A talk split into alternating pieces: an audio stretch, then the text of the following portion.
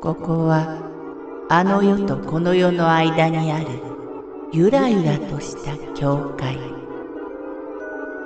闇に見入られさまよう者のみがたどり着く大曲が時の世界へようこそ。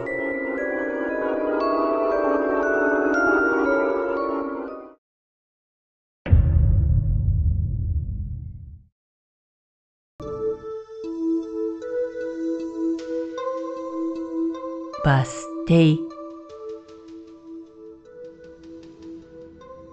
沖縄のあるバス停に老人の幽霊が出るという噂があった。知り合いが見たいというので5人の友達でバスに乗った。噂のバス停はなかなか特定できなかった。それらしきバス停をいくつも見てきた友達には疲れが見え始めた。どのバス停かわからないし、もう今日は来ないんじゃない？諦め気味で途中でバスを降りることにした。行ったことのない町のバス停で降り、帰りのバスを待っていた。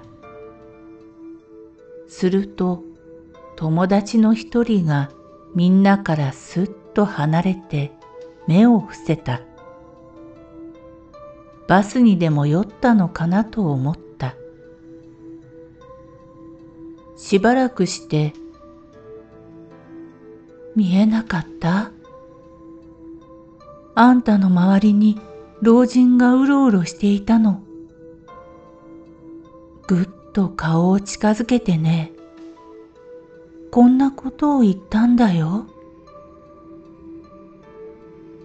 なんで見えないのかね。見えたら連れて行ってやるのに。その友達は怖くて何も言えず目をつぶっていたという。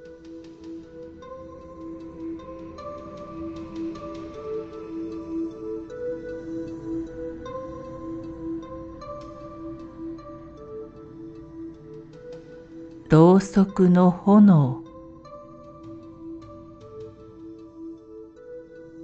祖母が亡くなったのは私がまだ小さい頃だった。だから死というものがまだよく理解できなかった。家族には厳しい祖母だったが私には優しかった。既得の際、いなかった私の名前をしきりに呼んでいたという。葬儀の時のこと。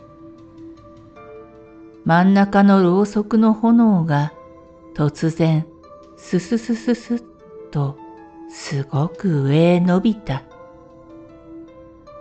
離れたところで見ていた私は不思議に思って近くに寄っていった。すると今度はそれこそまん丸くなる。私が部屋の右寄りに行くと右のろうそくの炎が伸び左に行くと左のろうそくの炎が伸びる。線香をつけに行くとまたまん丸の炎になったそんな不思議な記憶がある。まん丸の炎は霊が安心している印だと聞いたことがある。死に目に会えなかったので、祖母が心配してまだそのあたりにいたのかもしれないと思う。